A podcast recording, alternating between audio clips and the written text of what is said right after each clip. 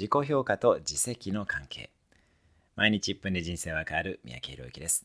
実はとても危険なのは、自己評価が低い自責思考の人です。こうすればよかったなと思うことが多く、他人からがっかりされることに極端にストレスを感じ、いつの間にかコントロールされてしまいます。自分の機嫌は自分で取る以上に、他人に依存しないということも意識しないと、メンタルの浮き沈みが止まらなくなります。他者に貢献するギバーというのはとても素晴らしいことなんですが、自己犠牲型のギバーになってはいけません。あくまでウィンウィンを目指しましょう。でないとテイカーたちに搾取されてしまいます。そして経営者はギバーを採用すること以上に、テイカーを採用しないことを意識するのが重要です。悪意がある人は善意がある人をさんにんくらい潰してしまいます。それではまた、毎日いっぷんで人生が変わる、三宅宏之でした。